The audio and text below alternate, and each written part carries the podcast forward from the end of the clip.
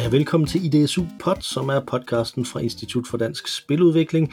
Det er et videnscenter, der ligger ved Dania Games i Grenå under Erhvervsøkonomi Dania, og der er jeg, Mikkel Lodal, lektor og institutleder. Og den her podcast, den handler jo om spilbranchen og giver et indblik i, hvad der sker derinde for folk, som der ikke nødvendigvis er inden for den. Men jeg har både min sædvanlige medvært her i dag, som er inden for den, nemlig dig, Allan Kirkeby. Ja, hej. Hej, du er jo Senior Business Developer i vores inkubationsafdeling, som hedder Game Hub Danmark. Men vi har også et tredje medlem af podcasten i den her episode, som er dig, Nina Kjeldstrup fra Funday Factory, hvor du er Chief People Officer. Det er nemlig rigtigt. Ja. Hvad er Funday Factory, og hvad laver en Chief People Officer der? Det er et godt spørgsmål. Funday Factory er en spilvirksomhed, som ligger i Aarhus. Vi flyttede i oktober i nogle super lækre nye lokaler i Filmbyen, og sidder der 35 mennesker. Funday blev etableret tilbage i 2011, så vi er 10 år gamle nu. Og vi har lavet spil fra day one og til i dag, og vi har udgivet lidt over 50 spil, så vidt jeg kender portfolien. Vi har lavet rigtig, rigtig mange forskellige ting. Alt fra spil for Hama, ved perlerne, som man kan lægge. Dem har vi sørget for, man kan lægge digitalt. Så har vi arbejdet sammen med Killoo og udgivet Spilvejners. Vi har vores egen IP, Bullet League. Og så har vi også lavet en rigtig masse ting, som man desværre ikke må snakke om i spilbranchen, på grund af de her famøse NDA'er. Men ellers så tæller vores partnere, Carson Network, Lego, og i dag spiller Snapchat en rigtig stor rolle. Og som Chief People Officer, som på godt dansk måske vil bare hedde en HR-chef, så sidder jeg med ansvaret for alt, der sådan har med medarbejderne at gøre. Det betyder, at jeg er den, der er ansvarlig for rekruttering fra A til Z. Jeg er go-to person, når det kommer til medarbejdere, udvikling, trivsel, events, kommunikation. Alt, der egentlig sørger for, at vi har de folk, de skal bruge, og at de har det godt, når de er hos Funday. Så det er det, meget af min tid går med. Og ellers så sidder jeg jo i ledelsen og snakker med Anders og Christian om, hvordan og hvorledes vi sørger for, at det gode Funday bliver ved med at vokse og blive en stærkere og bedre virksomhed. Fedt. Og det er jo specielt det første, du nævnte, som vi godt vil snakke med dig om i dag, fordi at vores emne, det handler om rekruttering i spilbranchen, og som vi har dækket indtil videre i podcasten, så er spiludvikling en ret kompleks størrelse, som der blander helt vildt mange forskellige ting, noget forretningsforståelse, noget grafik, noget lyd, noget kode, alle mulige forskellige ting inde i det. Hvordan ved man, hvad for nogle medarbejdere man har brug for, og hvordan finder man ud af det? Jamen det er faktisk et rigtig, rigtig godt spørgsmål, fordi som du lige kort nævnte, så er spilbranchen det er jo en kompleks størrelse, der består af rigtig mange forskellige kompetencer. Og det at lave et spil kræver jo mange forskellige mennesker, som kan forskellige ting. Og når vi i Funday leder efter en ny medarbejder, så er det en proces, der sådan enten kan være startet med, at vi har et meget konkret behov på et team. Vi står og siger, hold op, der mangler en rigger, der kan tage over på de her opgaver. Og så kan man se, jamen okay, den her person vil kunne komme ind, og der vil være i hvert fald 6 måneders arbejde for den her rigger. Men hvad gør vi så? Skal vi så gå med en freelancer, der kommer ind og tager over på det? Eller skal vi finde ud af at finde en, som også efter endt rigging-arbejde kan få en fast rolle i huset? Og så kigger man mere overordnet, altså uden for det her specifikke team eller projekt, kigger man på, hvad er det for en rolle, vi overordnet set mangler, som kan gå ind og blive en fast del af huset. Og ellers så handler det om at være enormt forudseende, kigge på de projekter, vi har i dag, hvordan går det med de snakke, vi har med vores partnere, hvad siger markedet, er der nogle tendenser, vi skal tabe ind i. For eksempel så har vi her inden for de sidste par år er det vel nok set en stigning i interessen for HTML-spil. Og det betyder, at vi kigger efter nogle andre udviklere, end vi måske har gjort tidligere. Eller vi i hvert fald ramper op på den del. Så hvordan ved man, hvad for nogen man leder efter? Jamen, enten så opstår behovet meget naturligt på et team, ud fra det projekt, man sidder på.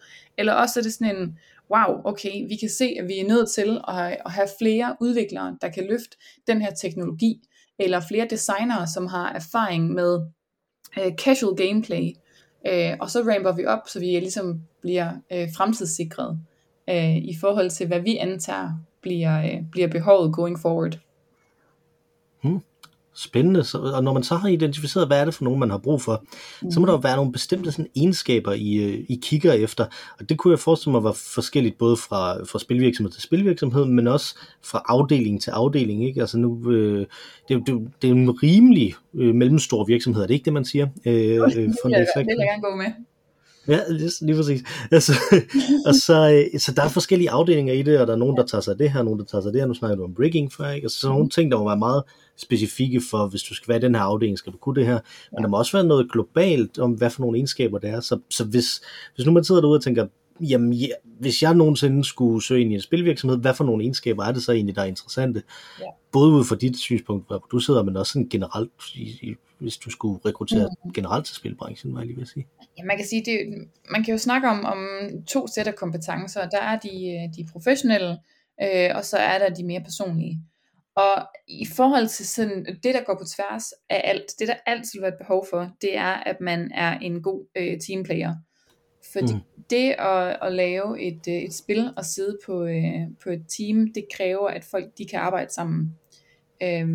Der kan simpelthen ikke komme et spil ud, hvor I der ikke har været samarbejde. Og for eksempel, hvis vi tager vores et Snapchat-team hos os, det består lige nu af en game designer, en artist, en udvikler og en producer. Det er fire personer med hver sit meget forskellige kompetencesæt, rent professionelt. Og det kræver gode samarbejdsevner at være i stand til at møde op hver dag og tale ind i andre sprog og forstå, hvor de kommer fra, for at man kan ende ud med et produkt, som er fuldstændig lækkert, strømlignet og ligesom sat sammen med de her forskellige dele. Så at være en god teamplayer, det er absolut nødvendigt. Og ellers er der også, altså der er jo en masse HR-lier, jeg kan fyre af om, hvad mennesker jeg gerne vil have ind. Men kigger man mere sådan på de professionelle kompetencer, så er det jo så meget forskelligt fra afdeling til afdeling, som du kalder det. Hvis vi har en udvikler, jamen, så er det jo meget afhængig af, hvad for nogle teknologier er nødvendige lige nu. Og en game designer, der er det erfaring også, og hvor er motivationen, hvad er det for noget gameplay, som de har lavet tidligere, hvad vil de gerne arbejde med, og det samme med en artist. Der kan være stor forskel på en artist, som går meget op i at lave character design eller UI, hvad end det kan være, så er der stor forskel, og det vil så komme ind på det behov, man tidligere har identificeret. Det vi tit snakker om, når vi snakker rekruttering og sådan den ideelle kandidat, det er de her T-shaped personalities. Og en T-shaped personality, lige for at riste kort op, det er ikke rocket science overhovedet. Det er sådan et dejligt forståeligt begreb. Man har et T. Et T har en vandret bjælke øverst. Det er den, der symboliserer og står for, at man har nogle cross-discipline kompetencer, det vil sige, at man kan spænde bredt på nogle områder, og at man er i stand til at samarbejde på tværs. Og så er der det lodrette bjælke under tid, som ligesom er det, der er ens spidskompetence. Det vil sige, at man er skide dygtig til et eller andet, og så har man så evnen til også at arbejde på tværs. Og det tror jeg er utrolig sigende og gældende for det må være alle medarbejdere i Funday faktisk. Alle mine kolleger, de har et eller andet, de er vanvittigt dygtige til, og så har de også evnen til at spænde bredt, når der er behov for det. Det kan være ganske udfordrende at kunne det her, også fordi hvis mange af dem har også en passion for at dykke ned i noget meget specifikt, og hvis ikke det projekt, de sidder på, lige taler ind i det, jamen, så er de nødt til at gøre brug af den her evne til at, okay, cool, så i det her projekt, der er jeg så nødt til lige at kaste mig ud i det her, eller blive dygtigere inden for det her.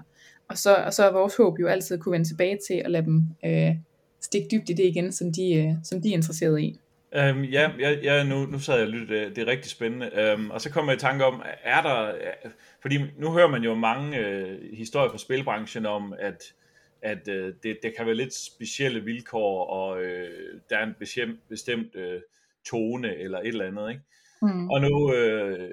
Og jeg tænker ikke på noget bestemt, bortset fra, at jeg har sådan en lille anekdote, vi var i USA, og så besøgte vi Double Fine på et tidspunkt, og jeg tror faktisk, det var deres HR-ansvarlige, der viste os rundt, og Double Fine er jo sådan en meget klassisk, old school indie firma, med sådan meget sådan hardcore, vi skal være spiludviklere, og sådan baggrund, og så var der sådan en DJ, der spillede om aftenen, fordi det var i forbindelse med en stor konference, og den her DJ var sådan noget pop-techno-agtigt noget, og det kommenterer vi så på, og så hende der, hun siger så, meget sådan næsten hårdt til os, nej, så Double Fine er ikke sådan en virksomhed, og det er jo så fordi, at de lytter mere til rockmusik, og jeg synes bare, det var en sjov ting, ikke, fordi det var sådan lidt, jamen, hvad definerer, og det er måske mit spørgsmål, der, så har I Funday sådan en slags stil eller stemning, som man skal passe ind i, og tror du, det er noget, der ligesom hører til i spilbranchen mere end andre brancher? Og det er et fedt spørgsmål. Jeg gad virkelig godt, hvis jeg kunne smække en musikgenre på, hvordan Funday er. Ja. Hvilken musikgenre er Funday? Det er præcis, og jeg tror helt ærligt, så er det sindssygeste krydderi af folk, der hører en god omgang techno, solid rock, klassisk musik, der er virkelig det hele. Men for at snakke om stemningen, så er det sådan en der er højt til loftet. Det tror jeg, der er i mange spilvirksomheder. Det er der også i Funday. Der er plads til humor og til gode grin. Og jeg plejer altid at sige, når jeg holder jobsamtaler, siger til folk, vi skal død og pine have det sjovt, fordi vi laver spil, og det er svært at lave sjove spil, hvis ikke man har det sjovt. Og det er sådan et mantra, som jeg også håber, at det folk oplever, når de kommer ind og besøger os, eller samarbejder med os, det er, at vi kan sagtens have det rigtig, rigtig sjovt. Det er også en arbejdsplads, som man ser det mange andre steder, hvor folk sidder dybt koncentreret og løser deres opgaver. Men der sker noget magisk, når diskussionerne, whiteboardsene går omkring, hvad er det for nogle missiler, vi skal skyde med? Skal det være kummefrysere? Skal det være raketter? Eller skal vi bare fyre lavkager i hovedet efter de her whatever targets? Det gør noget rigtig fedt. Og jeg er jo ikke selv i et team. Jeg ligesom står uden for dem og samarbejder med dem. Men det er det, der kan gøre mig ekstremt glad for at gå på arbejde. Det er den der, når gode mennesker, der er skide dygtige til at gøre det, de gør, at de har de her brainstorms med alt muligt crazy. Det er så fedt. Og ellers så har vi sådan en hjemlig atmosfære og stemning, som vi går rigtig meget op i at pleje. Da vi boede i Søndergade, inde på Strøget i Aarhus, så havde vi vores store mødelokale, som vi gud ikke var stort nok, men det var nogle gange store. Det hed Mormor. Og Mormor var sådan vores diametrale modsætning til, hvad vi egentlig render og laver. Altså vi er en innovativ, moderne IT-virksomhed. Men når vi gik ind i Mormor, så var der platter på væggene. Der var sådan en Amager-hylde med små tallerkener på. Gamle grønne sofaer. Og så var der nogle døde dyr. Så måtte vi fjerne vores døde ræv, for øjnene blev allergisk over for den. Allergisk over for ræv. Det er fedt at have stående på sit CV også. Jamen, jeg tænkte nemlig lige præcis på det rum, da vi snakkede musikgenre lige før, om der også er nogen, der hører Candice og sådan noget. Jeg tror ikke, Candice har været spillet endnu, men det skal vi de har sådan en helt sådan undergenre af deres sange, som er sådan teknologifokuseret om internetdating og Facebook og sådan noget. Ja. Jeg sidder og tænker på, nu kan det være svært for unge, nye folk, der kommer ind i virksomheden, og fastholde, hvad skal man sige, det professionelle arbejdsdrive, eller tager det noget tid for nogle mennesker at falde til, og ligesom finde ud af, at jamen jeg kan se den der erfarne kollega sidder, og det virker som om vedkommende pjatter, men det er jo top professionelt. Nu har jeg jo selv været i branchen, så det er min erfaring, det er, at hvis du ser sådan et møde udefra, nu sagde du kummefryser som missiler og sådan noget, så vil mange mennesker sidde og tænke, det kan da ikke være seriøse professionelle mennesker. Men jeg ved ikke, om det er måske sammenlignet med et reklamebureau, hvor at man skal lege sig lidt frem til løsninger, men at implementere løsningen kræver nogle virkelig teknisk svære kompetencer. Så på en eller anden måde, så er det sådan den der balancegang imellem at være kreativ nok til at kunne lege, men være professionel nok til at skrue bissen på, og så knokle igennem og få det løst. Og så mit spørgsmål var jo, Jeg gætter på, det sådan, I arbejder, men hvordan har nye rekrutterede folk med at ligesom assimilere den måde at arbejde på? Er det svært, tror du? Jamen, altså, du har helt ret. Det er en vanvittig sjov kombination af at være totalt gak og gøjl og så topprofessionelle. Og det topprofessionelle kommer jo i kraft af, at man har processer, der hjælper med at styre den her kreativitet. Vi kører, som alle andre i spilbranchen nok vil sige, så kører vi en afart af Scrum. Og Scrum er jo et projektstyringsværktøj, som har nogle fine ritualer. Vi har morgenmøder hver morgen, hvor teamsene hver især snakker igennem, hvad er det, vi skal igennem i dag, hvad skal vi nå, hvad skal vi nå i næste 14 dage, altså inden for det her sprint. Og efter sprintet overstået, jamen, så kigger man tilbage, nåede vi det, vi skulle. Så og det er jo for at sige, at der kommer nogle rigtig fine rammer for, hvor meget rum og plads der er til at gøjle rundt. Fordi der er også en baseline af en produktionsplan, som bliver fulgt og som bliver håndhævet. Og jeg tror, at de rammer er med til at sikre, at det ikke, hvad kan man sige, løber løbsk. Og at når man som ny kommer ind i Funday, jamen så finder man også en tryghed i, at der er en producer, som har hånd i hanke med, hvordan den her produktion, den skal følges til dørs. Og så er der også, altså I kender det selv, når man arbejder med et eller andet, og der er godt gang i et eller andet, en god brainstorm eller godt grin, så kommer der også en naturlig afrunding, som er sådan en, okay fedt, jamen vi skal prøve at implementere det her. Ind med det, lad os så se, hvad det kan, fordi man kan jo blive ved i evigheder med at komme med gode idéer, i hvert fald sådan et sted som Funday. Så jeg tror meget, at det er den der, når idéen lander, den gode idé kommer på bordet, så er det også mennesker, som er enormt drevet af at prøve det af. Altså, så lad os få det ind i spillet. Lad os få det her i hænderne på nogen, som så kan vise os, om det er rent faktisk også sjovt i et spil, og ikke bare foran det her whiteboard, hvor det virker som verdens bedste idé. Ja, så det er meget det er den sådan daglige arbejdsgang, hvordan man kommer ind i det. En af de ting, som der også er ret specielt ved spilbranchen, det er, at det kører ret meget i bølger. Og nu hvor vi snakker om det her netop med arbejdet, så tænker jeg vil spørge dig om, er det ikke super svært at skulle prøve at rekruttere og bygge et hold til som der skal være stort, når der skal produceres content, og måske i virkeligheden bør være mindre, når der skal udvikles nogle idéer, og man er på konceptstadiet, ikke? Altså, fordi man går typisk for det der med, at man laver en masse prototyper, og så har man fundet den rigtige idé, og så skal man have et meget større hold til at producere content i det.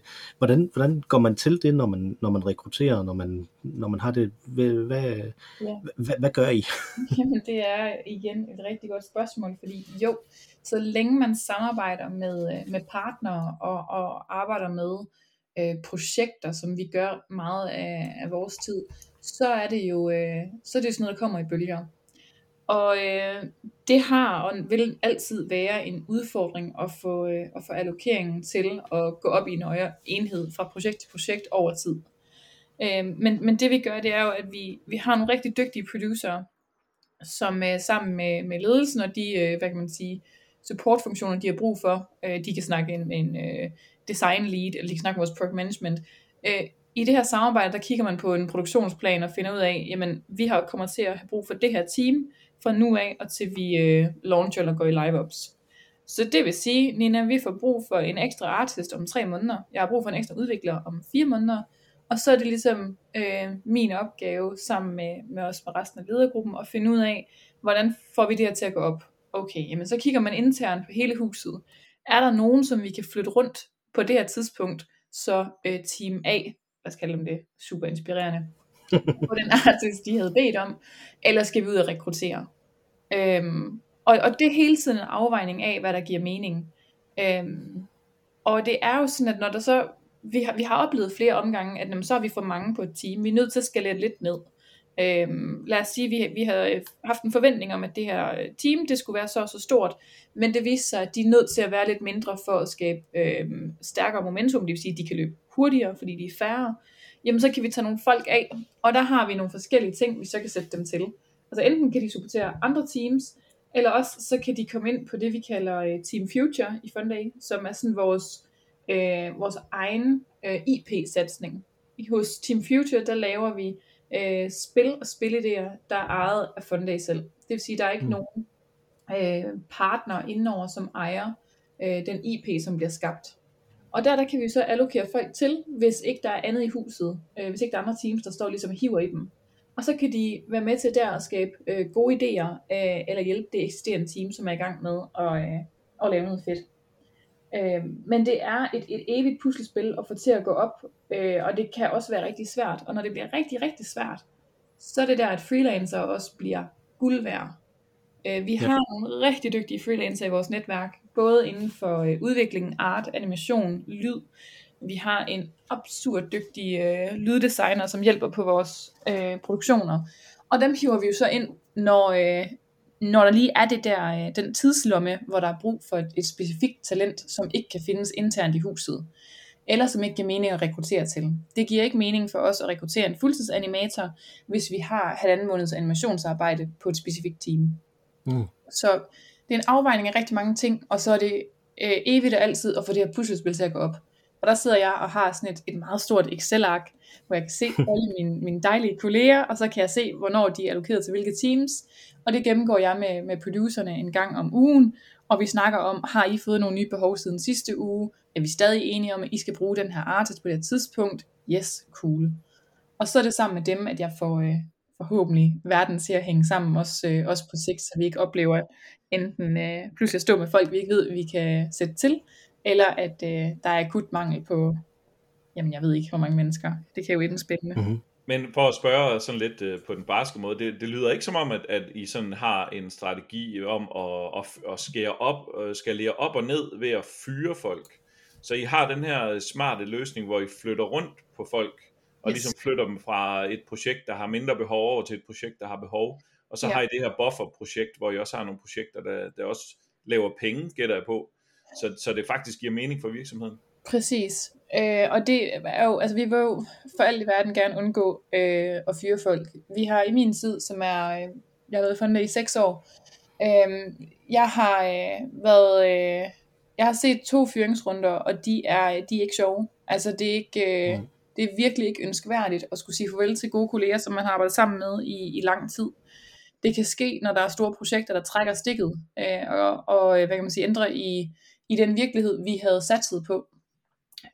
Men dem vil vi meget gerne undgå, og passer også rigtig godt på den medarbejderstab, vi har. Og det gør vi blandt andet ved for eksempel at hyre freelancere ind, når det behov taler for det, i stedet for en fastansat.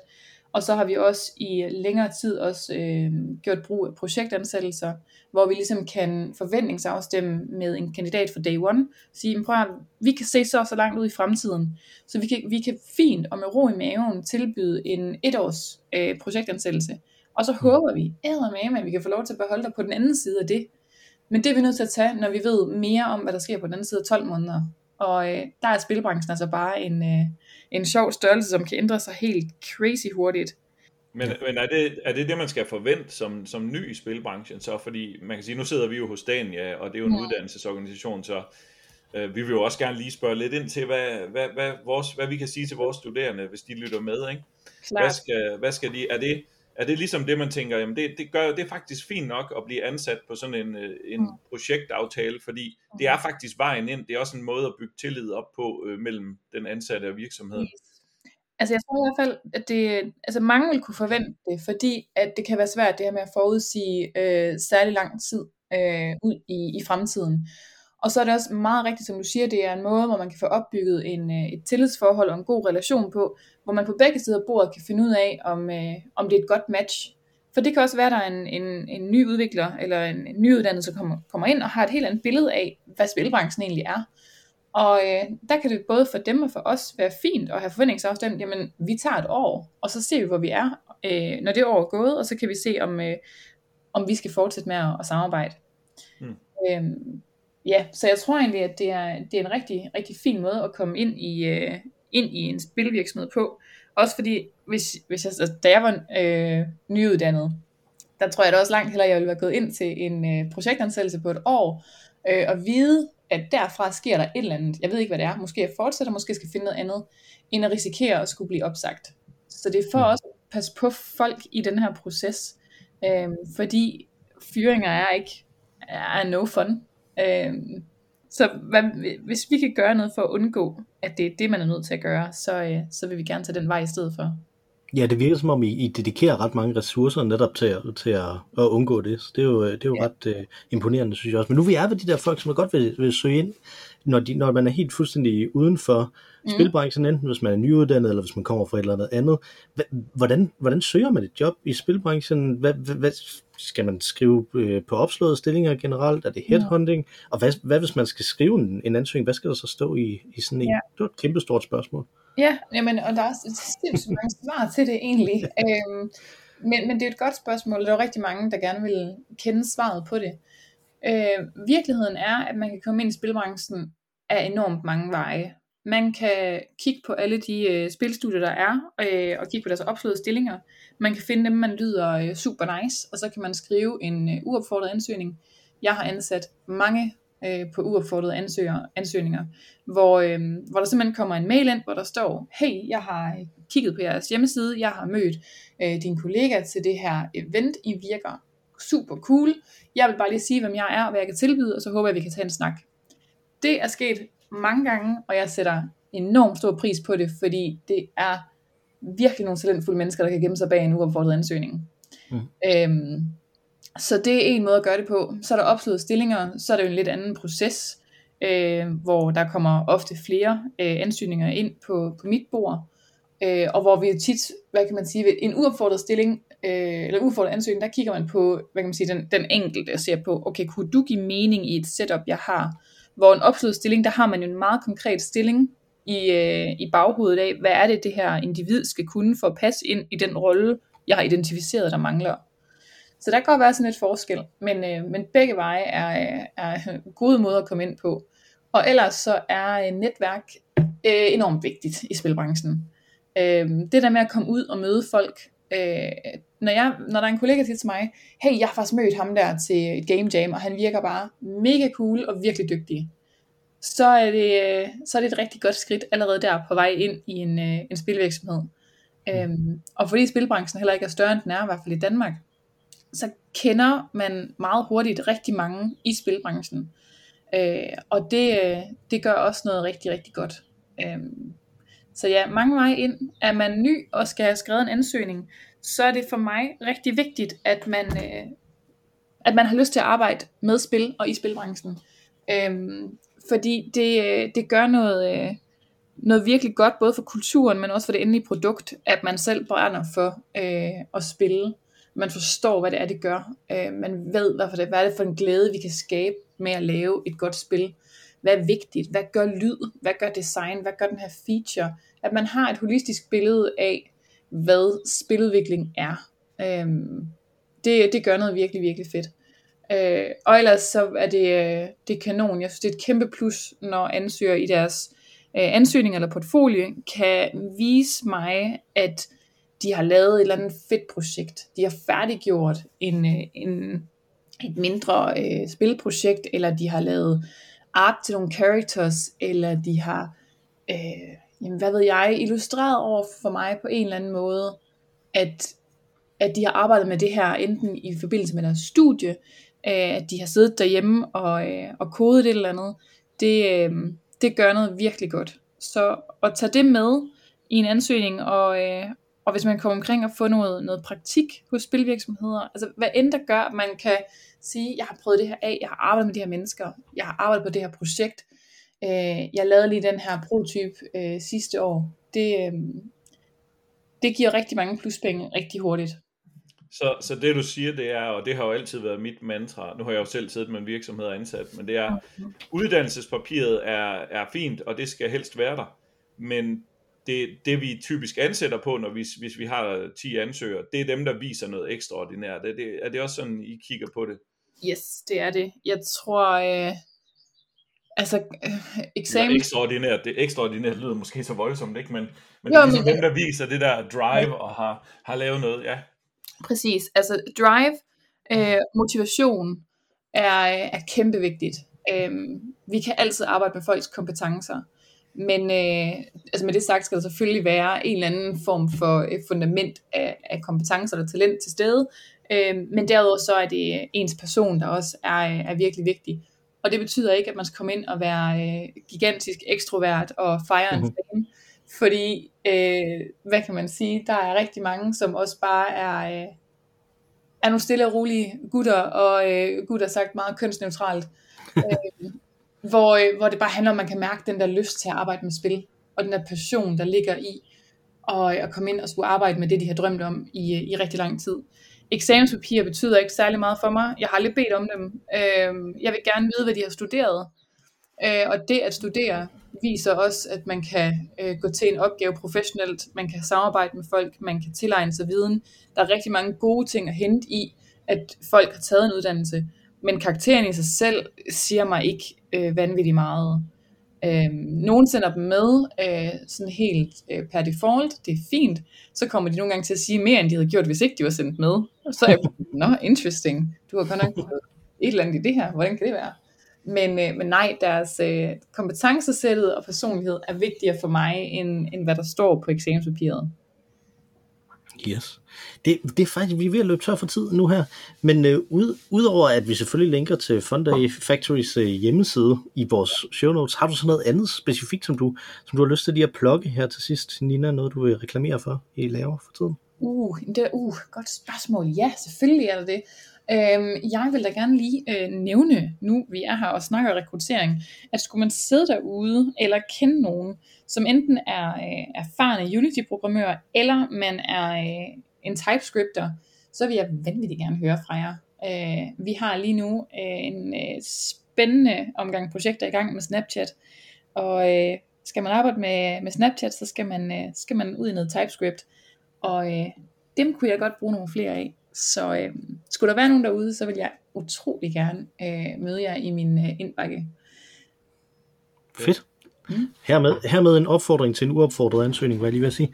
Og også opfordret ligger på websitet, så bare... Glimrende.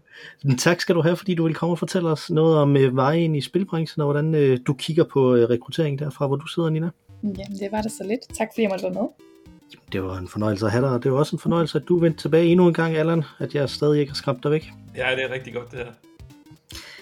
Vi er i IDSU Pod, som jo er podcasten ved Institut for Dansk Spiludvikling på Dania Games i Grenå, og vi høres ved igen om 14 dage.